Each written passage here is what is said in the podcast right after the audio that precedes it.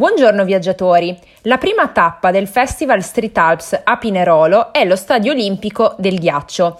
Qui potete ammirare varie opere realizzate durante la prima edizione del festival e iniziamo con il racconto della primissima opera di oltre 300 metri quadrati che ha la firma dell'artista statunitense Axel Void.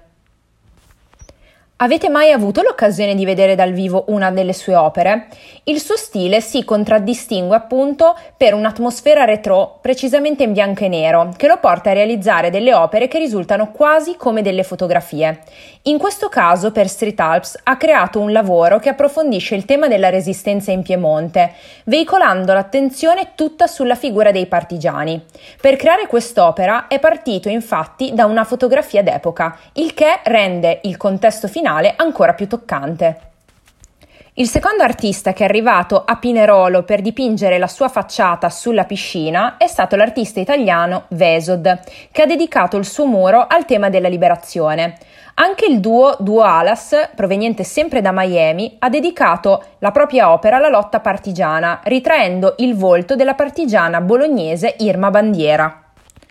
Sulle pareti esterne dello Stadio Olimpico del Ghiaccio potrete ammirare altre due opere che ci hanno molto colpito. Una è dell'artista italiano Si Creative, che ha rappresentato uno dei suoi personaggi grotteschi, immortalato mentre spunta piano piano dalla superficie di uno stagno e dalla sua testa sgorgano un fiume di pensieri. Infine, non perdetevi l'ultimo lavoro realizzato sempre durante quell'anno a Street Alps, che è stato firmato dal trio di illustratori Bicicletta San Freio. Tema, ipnosi, un viaggio e un meraviglioso sogno a colori. Un'altra opera molto interessante che si trova nella zona della stazione è quella di Gio Pistone, intitolata In gioco. L'opera rappresenta la capacità di giocare, di dedicarsi ad attività recreative al solo scopo di divertirsi. Purtroppo quest'opera però è stata rovinata da tag nel corso del tempo, quindi ad oggi è solo parzialmente visibile.